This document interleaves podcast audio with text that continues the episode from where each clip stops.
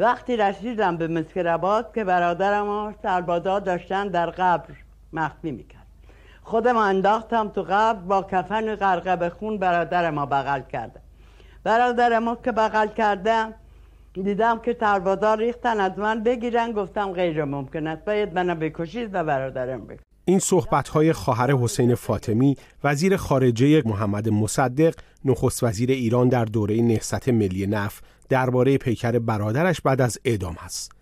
حسین فاطمی معروف به دکتر فاطمی که به جز سمت وزارت خارجه مدیر مسئول روزنامه باختر امروز و در دوره سخنگوی دولت محمد مصدق هم بود در 19 آبان 1333 اعدام شد.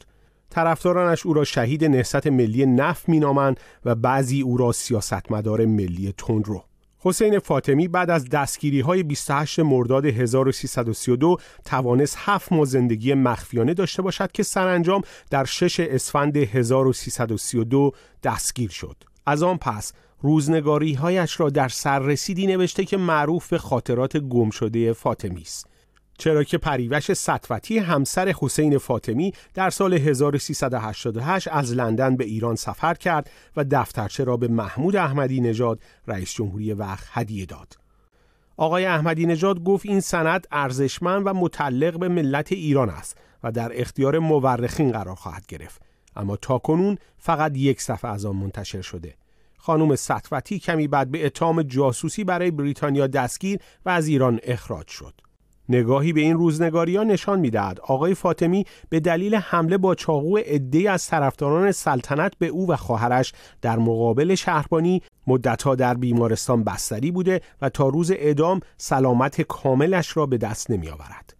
صبح امروز که نه روز از تاریخ دستگیری من میگذره همسرم و پدرش بیرون بیمارستان آمده بودند که من تبریک عید بگن خونریزی و استفراغ ادامه داره.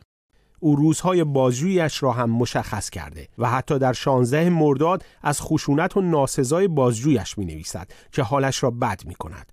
روز 26 مرداد دادستان ارتش برای او تقاضای اعدام می کند و 28 مرداد 1333 در حالی که حکومت در خیابانهای تهران جشن اولین سالگرد به گفته آنها قیام مردمی را برگزار می کند در این دفترچه می نویسد جشن 28 مرداد را در پادگان و باشگاه لشکر گرفتند. در این شب از غذای جشن به یکی از پرستارانم تیموری داده بودند.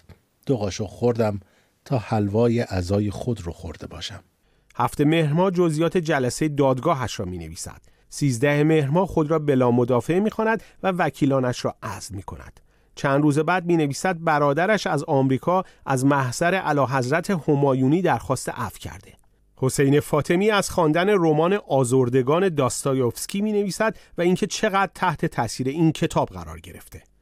در شش آبان درباره حکم دادگاه تجدید نظر علی شایگان و احمد رضوی از رهبران جبهه ملی که ده سال حبس بوده می نویسد.